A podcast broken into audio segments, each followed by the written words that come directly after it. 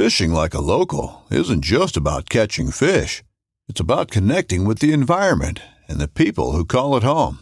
It's about hearing the stories and traditions that have been passed down for generations and sharing unforgettable moments with the people you meet along the way. Fishing like a local is having an experience that stays with you forever. And with FishingBooker, you can experience it too, no matter where you are. Discover your next adventure on FishingBooker. This upcoming concert season will be all about the boots, and Tecovas is your stop for the best in Western style. Tecovas has seasonal and limited edition offerings this spring and summer, including men's and women's boots, apparel, hats, bags, and more. All Tecovas boots are made by hand in a time honored tradition with timeless styles that are always on trend. And Tecovas has first wear comfort with little to no break in period. It's hard to find this level of comfort paired with this level of style. Stop by your local Tecova store, have a complimentary drink or two, that's WCB style, and shop new styles. The smell of fresh leather and friendly staff are at your service. Many stores even have leather custom branding to make your boots truly personalized. And with regular live music and events, there's no in store experience like it. If you can't make it into a store, just visit tecovas.com. That's T E C O V A S.com. They offer free shipping on all boots, as well as free returns and exchanges, and ship right to your door. Go to tecovas.com and find your new favorite pair of boots today. I think it's one of the only books that talks about these big freshwater fish on a global scale. And we really tried to tell the whole story from, you know, from beginning to end. It starts in the Mekong, where I started my work, and then we go through the U.S. into Europe, through Asia, Africa. So it's a it's a global uh, adventure, and that's one of the reasons that it that it took such a long time to write. It wasn't a you know just sit down and um, ping it out. We we were going out in the field and we were taking trips as we were as we were writing.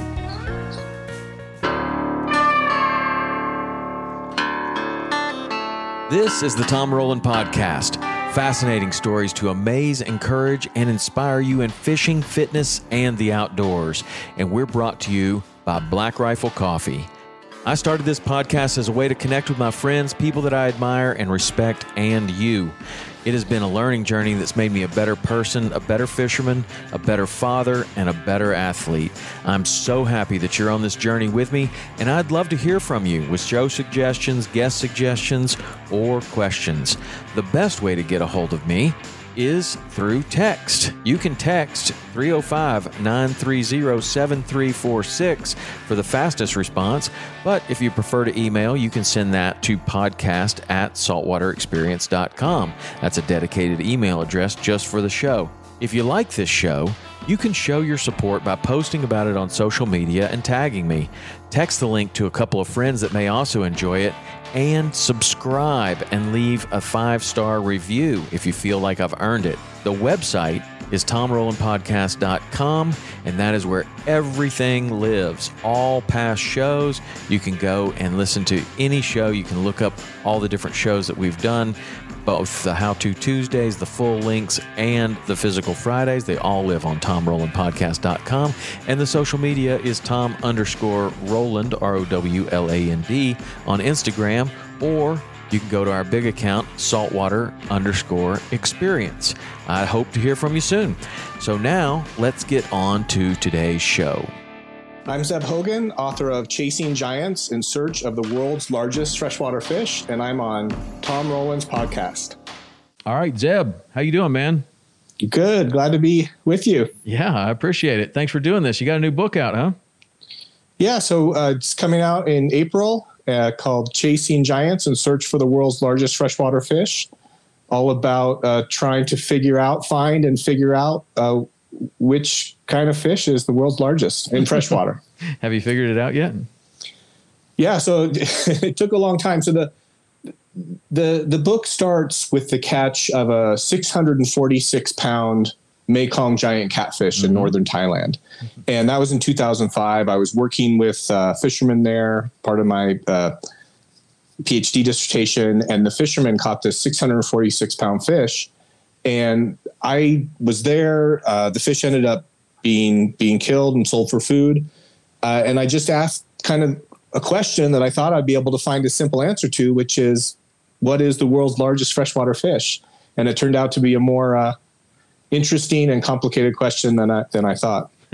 well, I guess there's what's the definition of a fish? I guess you've got the, these giant freshwater stingrays, you've got other big catfish, you've got all kinds of other things. You've got big bull sharks that go from the saltwater into freshwater. I mean, it's it is pretty complicated. What were the uh, the challenges of of trying to figure this out?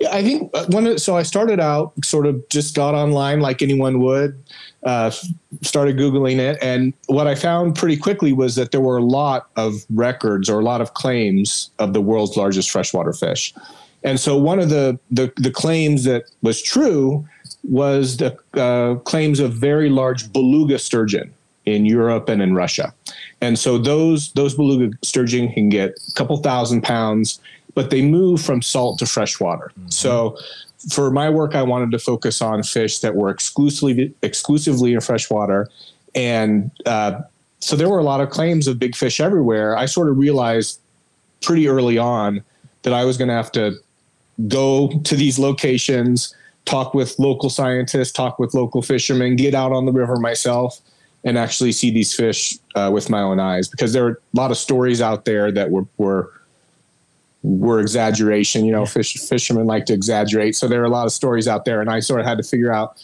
okay, which of these stories are are based on the truth and which are tall tales. Right, and then of course, uh, like myths, like urban myths and stuff like that. Oh, there was a catfish that ate somebody, you know, like years and years and years ago, years ago, and then that story gets embellished. There's, I don't know, cave drawings and all kinds of things of this giant thing which maybe it was big. I don't know. Yeah, but that is well, every every region every region has stories about big fish, big mythical fish. Uh-huh. But they're probably most of them are probably based on something that was really in in the water. Yeah. Yeah, and so was this uh, was this question and this pursuit of uh, of finding the world's largest freshwater fish? Did that lead you to the show, Monster Fish? Yeah, yeah. So I've uh, been a research professor at the University of Nevada in Reno since 2005. That was about the same time that that fish was caught, the same time that I asked this question that I thought was going to have a simple answer, and has has basically turned into my my research program at the university. Oh, cool! And so in two, we filmed the first episode of Monster Fish with National Geographic in 2007, and uh, we filmed right up until COVID and uh, we haven't filmed since COVID, but I think we're going to start filming again uh, later this year. Wow. How many episodes would you do a year? It, it really depended. Uh, so we, the first year we did two, the year after that we did four, then we did six.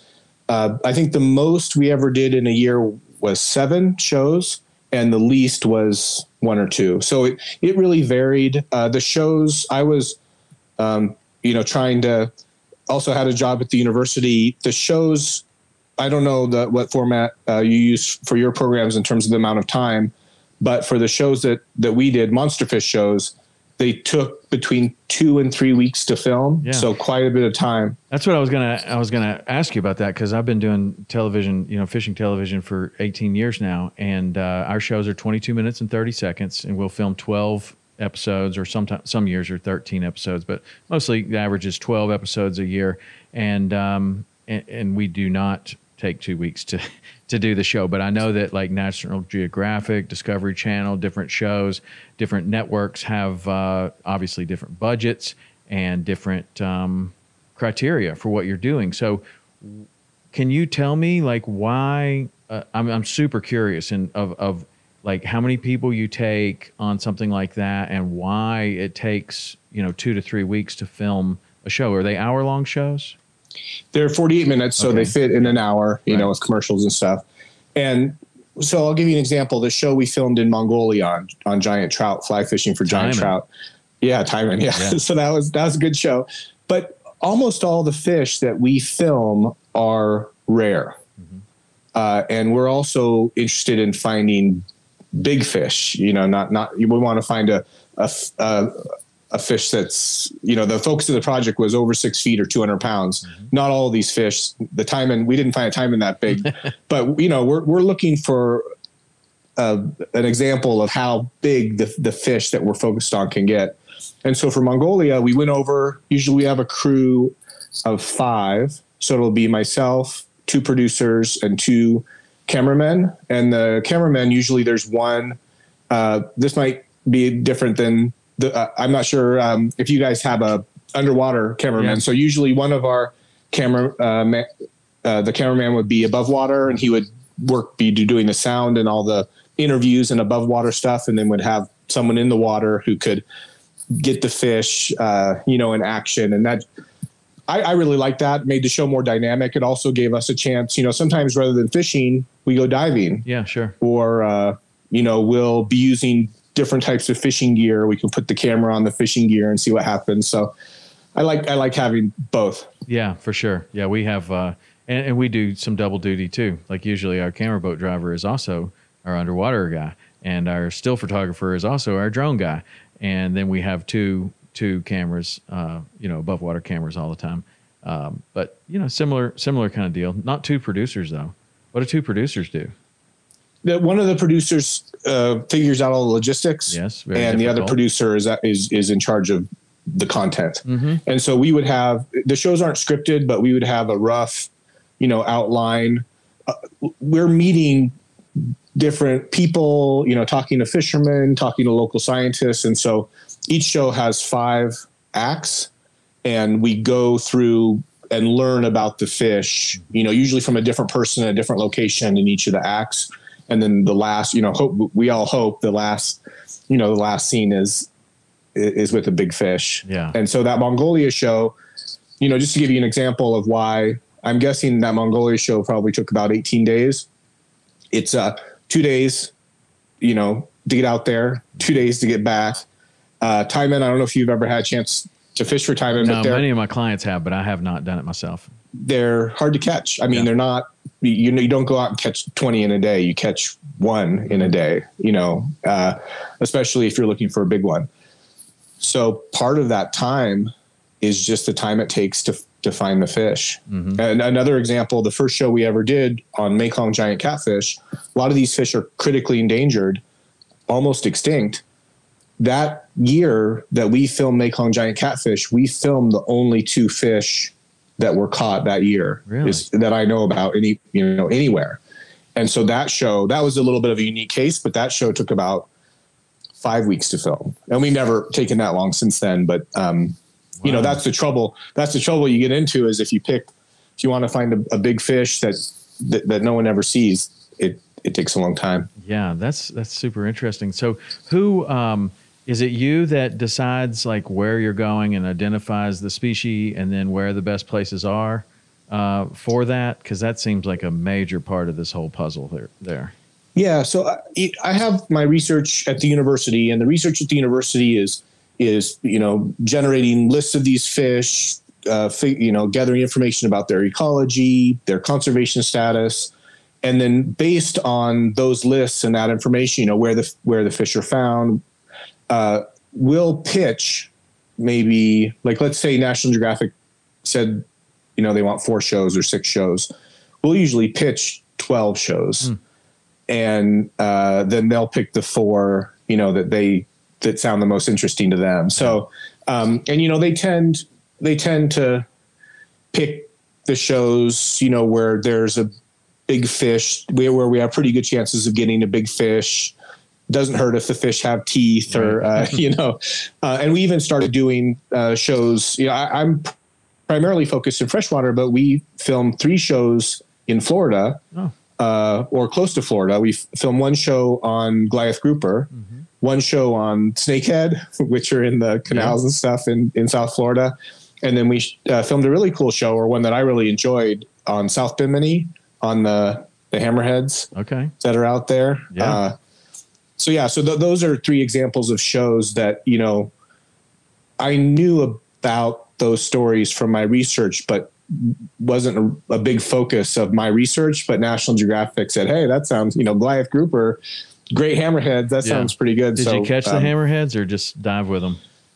well, so we every show's a little bit different. We typically will, you know, fish, ang- you know, with fishing rods, but we'll also go out with scientists. With in that show, we were with scientists, and we were using both rod and reel and like a what, a drum line, you know, when they have the big drum, like like in Jaws, uh, Yeah, yeah. with, with the with the real thick Gotta need a bigger monofilament line. yeah, and so we caught. I think we caught a big bull shark on rod and reel, and then the big hammerhead that we got was with that that that thick monofilament and that drum, Yeah. and uh, you know Bigger that, hammerheads had- are no joke, man. yeah. Well, the drum, the drum, you know, we were those big, one of those big blue, I don't know, 50 gallon, or however big those drums are. And it just, just disappeared underwater. And then we were looking around waiting for it to come back Well, up. that's some of the uh, most popular shows that we've ever shot. Is when you know the hammerheads come in for the tarpon migration, and they they eat them regularly. And uh, when there's a lot of activity, you know, we've gone out there and and caught those hammerheads on rod and reel. And it, the biggest one I think that we've gotten was around 13 and a half feet long. And uh, that's no joke. That's a real. That's a real fish. in- yeah. in a- they're beautiful. I mean, they're 24 foot amazing. boat. Yeah, they really Amazing are Fish. Yeah. they're amazing to watch them um, eat a tarpon too. Uh, it's not something that anyone who loves tarpon enjoys seeing, but you can't help but marvel at how what a what an effective predator they are, and how they just it, it just looks so effortless the way that they can get one a, a super fast fish, you know, like a tarpon, a really big fish, and and they can just they get them, man. They get them. I've yeah. seen them, and they can be, they can be, they can be pretty aggressive. I, you know, I've, I've seen what you're talking about, which is when they're chasing tarpon and they are aggressive and they don't give up. It, this South Bimini where we were filming, they, they do what's called provisioning, uh, where it basically means they feed them. yeah. uh, in a controlled way. And so the hammerheads are they don't stay there year round. They they come and they go, but they're used to the provisioning, and so you can swim with them. You, you go down there and you can swim with them, and they don't pay any attention. They're not, you know, the, those hammerheads I've seen cued in on tarpon. I wouldn't want to jump in between a hammer, you know, a hammerhead Yeah, and a tarpon. they're, but they're the- pretty serious. yeah, Did you but uh, in, did you in fit, South Bimini, it's cool. yeah? Uh, did you swim know, off the end of that dock in that cage off the end of the dock at, at Bimini where the bull sharks come in and they feed them right there? They've got a shark cage just right off right off the dock. It's probably no more than twelve feet deep there, and you can get in that cage. And they've been provisioning these fish all year long. And these are massive, big, super aggressive bull sharks. And then you get in with Snuba and you're you're just right there, right by the dock. You don't have to go out in a boat, you don't have to do anything. And there are some of the most aggressive bull sharks I've ever seen in my life right there. And tourists are just dropping in that cage, man. And I'm telling you, if you stuck your arm out, it would get ripped off um, that that is that is cool. And you're in that perfectly clear water of, of Bimini. But I did it with my daughter. I mean, it's a big cage, you know. And if you sit right in the middle, you're you're perfectly fine. There's no way that those sharks are getting in there. But it's the real deal, man. They're feeding them darf- dolphin carcasses right over your head and slamming them on the surface, and and those sharks get fed pretty much every day, and they're there. Um, it's, but it's you know it's super exciting, especially if somebody like likes to do something like that, but they get seasick. You don't have to you don't have to go out in a boat. You don't have to do anything, and you know you can even decide. Um, I'd love to go shark diving today, but I don't know if there are going to be any sharks out there. You walk to that dock and you're like, oh, there's there's eight of them right here. So I'm getting in that cage, or I'm not getting in that cage, or you can just watch from land or whatever. But one one of the the native uh, Bim- Biminians uh, has a nice little business going at the end of that dock. That sounds great. I'll see if I can talk my son into doing that. Yeah, yeah. Well, yeah, that's a good one. So, a couple of fish I wanted to talk to you about uh, that that really have my attention is one, the arapaima is like absolutely number one on my list for a fish that I would like to to catch on fly. That would be that would be really awesome. I've got a lot of friends that have done it, and uh, we've we've talked about the arapaima on on this show a number of times because I I will make that trip one time. Uh, so arapaima, where did you choose to go for the for the arapaima? Yeah, Arapaima, we went to Brazil and we went to Guyana. Uh huh. Guyana, yeah. And I, I think both places are good. Uh, you know, there's a camp. You've probably talked to people who who've been to this camp. We didn't fly. So there's a camp in Guyana that uh, is famous for fly fishing for arapaima. Yeah. And so if you were interested in that, that that that's probably what I would recommend first. Guyana is a amazing. It's probably one of my favorite spots in Yeah. terms of the diversity of fish that you can catch. So you can catch arapaima, uh, all different kinds of catfish, uh, the payara, the vampire fish, wolf fish, which is the giant aimara. That uh, so there's so many cool fish in Guyana. So if you, I think if you were interested in arapaima, you wanted to have a good trip, beautiful country, uh, amazing diversity of fish, really nice uh, kind of wildlife experience. You'll go out on a boat, camp out for a week. That, that would Yeah. be my my recommendation. Yeah. We we did two shows um, in Guyana, one on the Payara vampire fish and the other one on wolffish, and uh, it's just it's an amazing country, uh, very wild. Uh, lots of big fish, really fun fishing. Yeah. White sand, white sand beaches on the river. The river's fairly clear. You can see what's going on. So really, really nice Hmm. That's trips. In terms of uh, like conservation and endangered species and that, where do, where does the arapaima sit in your in your uh, in your opinion of threatened, or are they in good shape, or their habitat being kind of uh, uh, compromised, or where where do you think that they are? Yeah, so Arapaima is an interesting story, and it's a pos. In my mind, it's a positive story. So historically, up until like ten or twenty years ago, Arapaima were overfished, and you didn't see big ones anymore. Uh, they were kind of declared threatened. Not you know maybe not on the edge of extinction, but populations were declining. Fish were getting smaller, which that's what you kind of see with fish before they go extinct, as they start getting smaller Yeah. and harder to find. Arapaima, one of the things that's kind of saved Arapaima is that they're not super migratory. And so they hang out in these floodplain ponds. And what's happened with Arapaima is communities have started to regulate uh, the harvest. Uh, basic, you know, so they'll still harvest fish, but you can control how many Arapaima you have in an area and how big they get by controlling harvest. And so that's started to happen in a lot of communities. And in those communities where there are fishing regulations, you see you see the populations coming back. So that's actually been uh, a nice story. It's a good conservation story. There's local empowerment, uh, people kind of taking care of their resource opportunities for recreational anglers. So I would say, you know, in the in the scale of of of being an endangered species, Arapaima is is doing better than most. good. Uh, a lot of the Asian species are are in in bad shape. In the U.S. in the United States, um, you know, we had historical drops in the late 1800s, early 1900s of a lot of our big freshwater fish in the U.S. But recently, some of those fish have been coming back, so that's a good sign too. are, are you referring to uh, the alligator gar at all, or Alligator gar, lake sturgeon, yeah? uh, American paddlefish to a certain extent, um, green sturgeon to a certain extent. We, you know, what you see with a lot of these big fish, uh, it, you know, they have these big, big population declines, and um, you know that look, and they look like they're headed to extinction. And then if there's action taken, you can kind of stabilize the population, even if it's at a low level.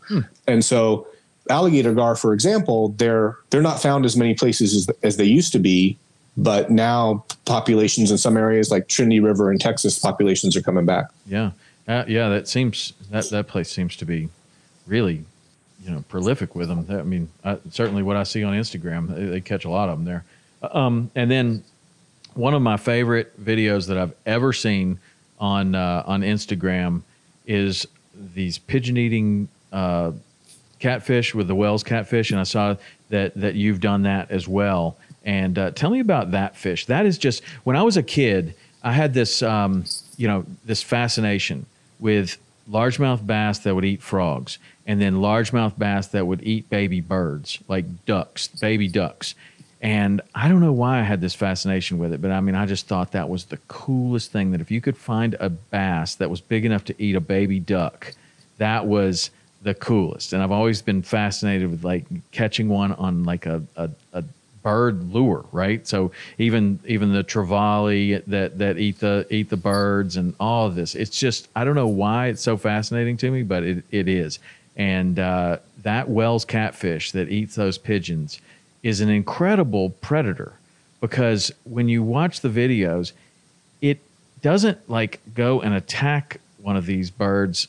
It sucks them in from quite a distance. It seems like. I mean, like the you can even put it in slow motion, and you you see that like the the fish's lips are not breaking the surface, but yet this pigeon just gets shot underwater like with this incredible force. And I just find that fish to be really really cool. And uh, I'd love to know what you what your what your thoughts are on that one and how you identified that one as one that you wanted to go and and shoot for the show. Yeah, Wels catfish. It's it's Europe's largest freshwater fish. In Western Europe, it's been introduced, so it's not a fish that normally occurred there. But uh, we talked with uh, an angler in Germany. He said in the 1970s he loaded 30 baby wels catfish in the trunk of his VW uh, bug and drove from Germany to Spain and released these 30 catfish in the Ebro River in Spain. And ever since then, uh, the population has been growing and growing. This, this happens a lot with you know with uh, non-native species, right. but the wels catfish now is found throughout Western Europe, and they keep getting bigger and more abundant. The records keep uh, you know getting broken for the the largest fish. So in the Ebro, like for, at first, a couple years after release them, you're getting 20 pound fish, then 50 pound fish, then 100 pound fish. I think the record is up to I don't know if it's up up to 300 yet, but they wow. just they just keep getting bigger and bigger. And uh, those pigeon eating fish are in a town in southern France, and uh, yeah, that the I think it was on the Tarn River, and there are wels catfish in that river up to about nine feet long was the biggest one we saw. So maybe they're even bigger than that, um, wow. you know, because we probably we probably didn't catch the biggest one. Uh, but but they watching them eat the pigeons. Uh, what the what the scientists we work with there told us was it's actually the medium size, like the four or five foot wels catfish that are good at eating the pigeons. Mm-hmm. When they get bigger than that, they're too fat, I guess, yeah. to they can't get, get in shallow enough water, I guess. they probably yeah, and so that makes sense. And the and the pigeons are are like they, they don't they're oblivious. So the pigeons are going down on this beach. You you watch from a bridge up above, and so you sit up on the bridge and you, all the pigeons come down to bathe and, you know, they're making all this noise and getting their, you know, oil, whatever pigeon smell in the water. And the wels catfish come up and they have long barbels. So they, you see the whiskers coming out of the water. and, you know, once they, one of the whiskers makes contact with one of the pigeons, they'll, they'll come up and they'll, like you said, they'll try to swallow it. But the, the wels catfish are not that good at it, and the pigeons are you know not paying attention, yeah. and so it's it's kind of funny because it it it you know they'll try five or ten times before they get one and everyone's wow. splashing around. It's like no they don't know what's going on. So it's really fun to watch. I mean you mentioned animals or fish that will eat other other animals. You remind me of taimen in mongolia. Mm. we've seen a taimen washed up on shore that had an eight pound muskrat in its belly. Really? That it seemed like maybe it swallowed that muskrat and maybe it the muskrat scratched one of its gills or something. And I, am guessing that's what happened. Some, something caused it to die, and that the muskrat maybe was trying to get out and got one yeah. of sc- sc- scratched one of the gills. And then we've also uh, encountered another five foot taimen washed up on shore with uh, it had swallowed a three foot taimen, wow. and the tail of the fish it had swallowed was sticking out of its mouth, and it had also died, and its belly had ruptured. So mm. some of the, you know, the instincts that these fish have, they're amazing predators. Sometimes, uh, you know, amazing in terms of what they'll try to eat. Sometimes they're not successful. Right. When you go back to the the wels catfish, before it was uh, introduced into other places, was there any record of it getting the size that you're you're talking about now? Yeah, so wels catfish is is one of those fish where this there's stories of I mean, I'm trying to remember what the what the record is.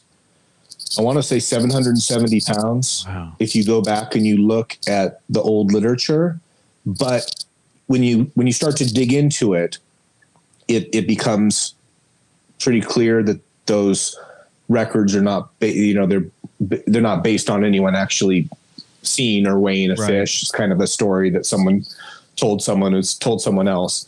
You know, and these are stories from the 1800s or the 1700s. So in Eastern Europe, there are stories of what would be a world record fish, the biggest fish in the world of these wels catfish, but there are no verified. Um, we don't start seeing like verified records until around 1900. And so there are no verified. When I say verified, I mean like a photo and with a, a weight that, you know, you can tell someone actually weighed it rather than just made up a number. Right. Um, so you start you start getting real documented records around 1900. And in those documented records, are they consistent with what you're seeing now? Uh, What I'm asking, I guess, really is if you get a, a species that is introduced somewhere else where there's a lot more food and and and they're they're a, a predator that's never been seen before, and they go in and they just start cleaning house. Um, would that be possible for those to get to sizes that we've never seen before, or would the species be kind of restricted to a genetic size? Like it's going to get to a certain length, but then it's just going to get super fat. But it's not. It's probably not going to get over this general. Yeah, I mean the answer is is both. So, Okay. and this is something that I talk about in the book. But fish are limited uh, by their genetics. But with Wels catfish, excuse me, with Wels catfish, you know the fish that have been introduced into Western Europe, they keep getting bigger and bigger and bigger. So we don't know. They haven't reached their potential yet. So we're sort of waiting to see how big they're going to get. Yeah. Uh, I would yeah, so imagine when you're eating pigeons pretty regularly, you're going to get pretty big pretty fast. I mean, that seems, Yeah. especially when the and they eat pigeons are carp. really they eat those they eat big, big carp, and uh, yeah, they're interesting fish. They, you know, they're, they're one of the only fish that uh, you know we've caught, and we'll be filming them, or whatever, and they'll actually like turn around and bite you. Mm. Just kind of, they seem like they're mad. yeah. Uh, so they'll be sitting there. And we're like, oh, look at this beautiful, you know, Wels catfish. And they'll just turn around, and they, you know, they don't. They have kind of the bristly teeth. They don't have Yeah. um, you know, sh- shark teeth or anything. So it just scrape. It just a, is, is a scrape, but they uh, they can be pretty aggressive too. bite you kind of like a snake. But you know, well, when you go Yeah, when yeah. when you decide that it's time to shoot swordfish in the water, be extremely careful because those things are like that. They they they exhibit behavior that I've not seen with any other fish. They will absolutely attack a diver, and uh, the way they attack is to stick that sword straight through you, and they can easily do it. And I'm surprised more people don't get get killed. We had a diver that got hit, um, and we were using a, a little scooter, you know, one of those little uh, underwater scooters, GoPros all over it. And if he hadn't had that thing, it would have it would have killed him. It it hit that and went in about eight inches and then broke the bill off. But I mean that thing, and I've got a video of it where the fish is just going along and it sees the diver and then turns and goes with everything it's got right at the diver. Not like an accidental thing like you might get with a with a sailfish or you know something that's just kind of you know trying to fight fight away from the boat or whatever, and it might hit the diver not or or like a mackerel that that's shaking its head and his mouth is open and somebody gets cut you know it's like yeah, well, it wasn't trying to bite you it was just shaking its head and you happen to be in the way that's not the case that's not at all what i'm talking about i'm talking about this fish turned and attacked the diver and it's it's very dangerous um Yeah. but that one It's interesting. I mean, it's interesting that some fish seem to know that Yeah. they. Some of these big fish know that they can hurt you or that they have, Sure. you know, a weapon. And some of the alligator gar, for example, that are. It's my experience with alligator gars that they're totally harmless. The, the worst, you know, the, the only real way they're going to hurt you is if you try to bring a big one on the boat and lands on your foot or starts struggling because you took it in the boat, Mm-hmm. breaks your leg or something. But yeah, some fish recognize that they have, you know, that sword or sharp teeth or whatever, and other fish, even scary as they might look, are, are pretty harmless. Yeah, I mean, and and some are I- I, call them gentlemen. Like they've they've decided, okay, you win. I got it. I've I've given up, and and then you handle them perfectly. They'll give you one good one good shake, and then it's like okay, they'll lay they'll lay perfectly perfectly still for you to get the hook out and let them go or whatever you're going to do with them. But uh, others are are not that way at all. So um, the book, how uh, how long did it take you to write the book? The book took ten years. Ten years, with, with, with, with even with COVID. Yeah, so with COVID, with the co-author, it was a you know it was a obviously it took a long time, and we I, have been doing this work uh, for for a long time now, almost almost twenty five years, and really started focusing on large fish around 2005. We started doing the shows in 2007. And so the book, you know, the shows uh, focus on one fish.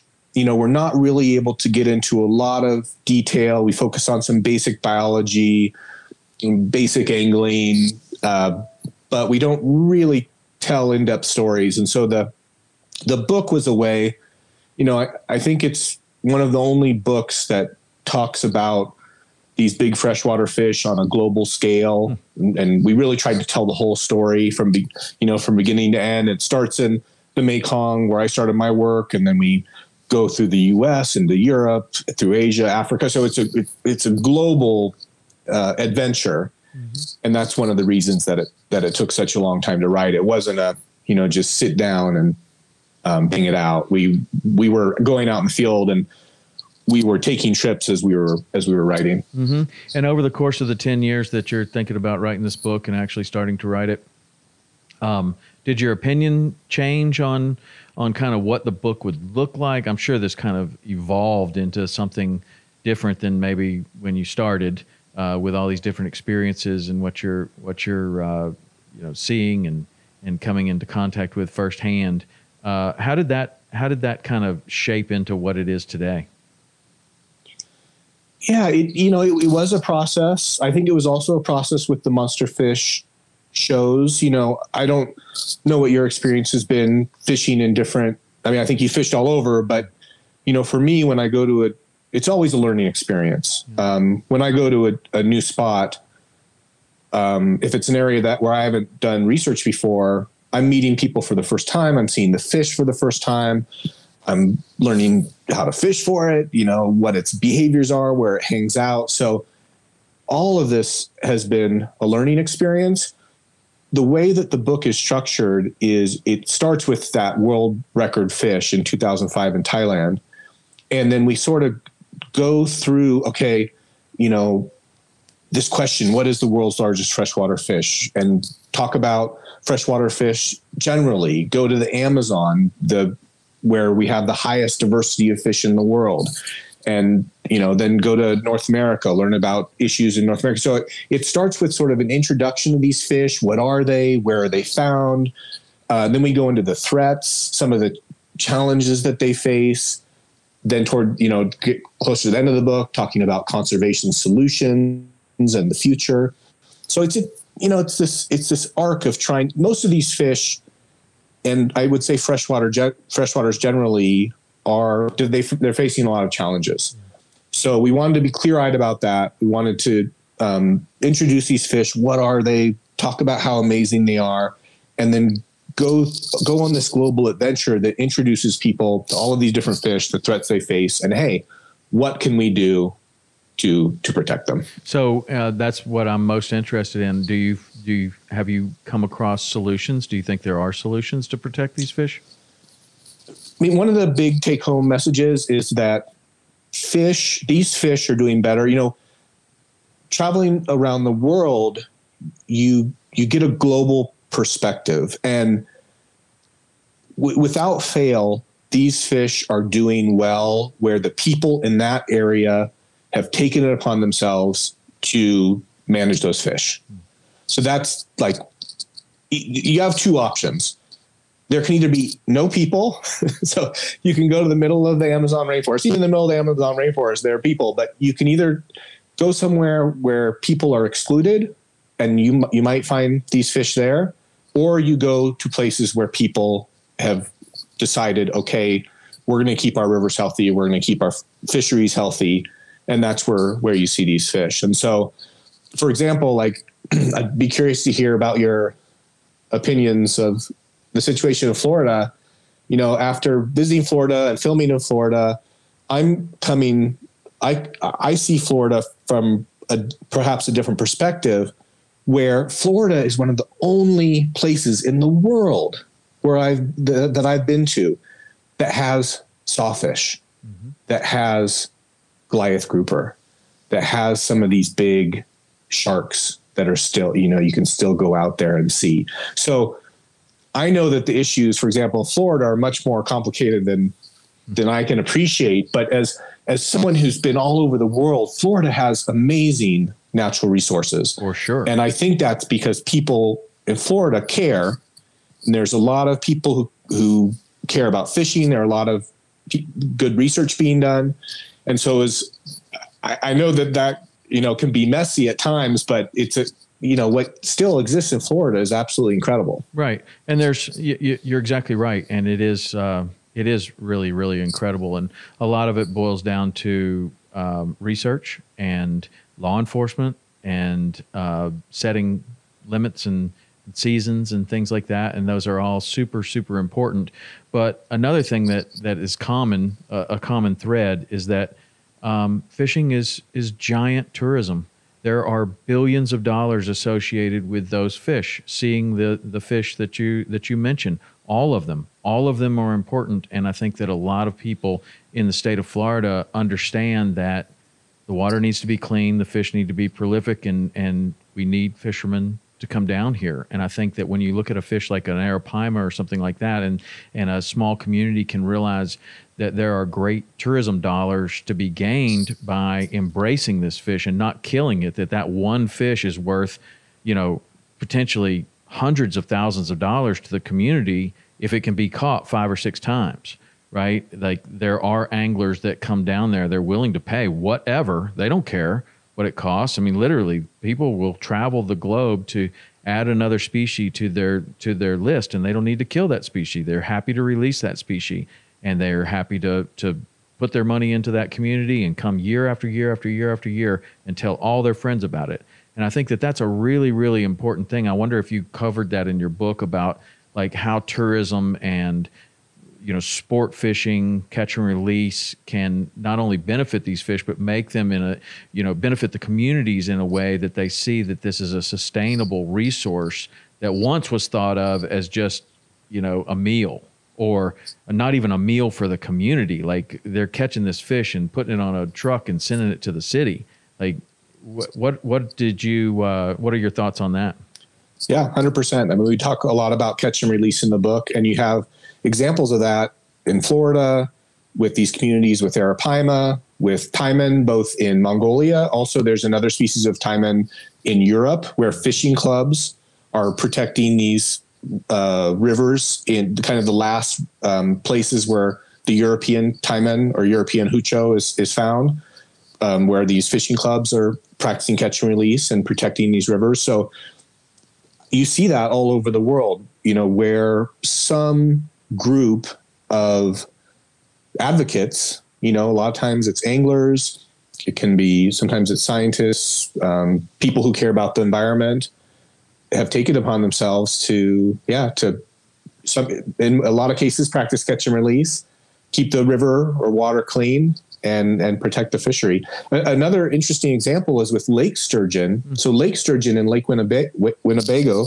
up in wisconsin that's actually not catch and release that's a i don't know if you've ever seen that or heard about that it's a, it's a spear you know hmm. they're yeah, yeah. it's ice fishing right. it's spear yes, they use the, these pitchforks through the ice mm-hmm.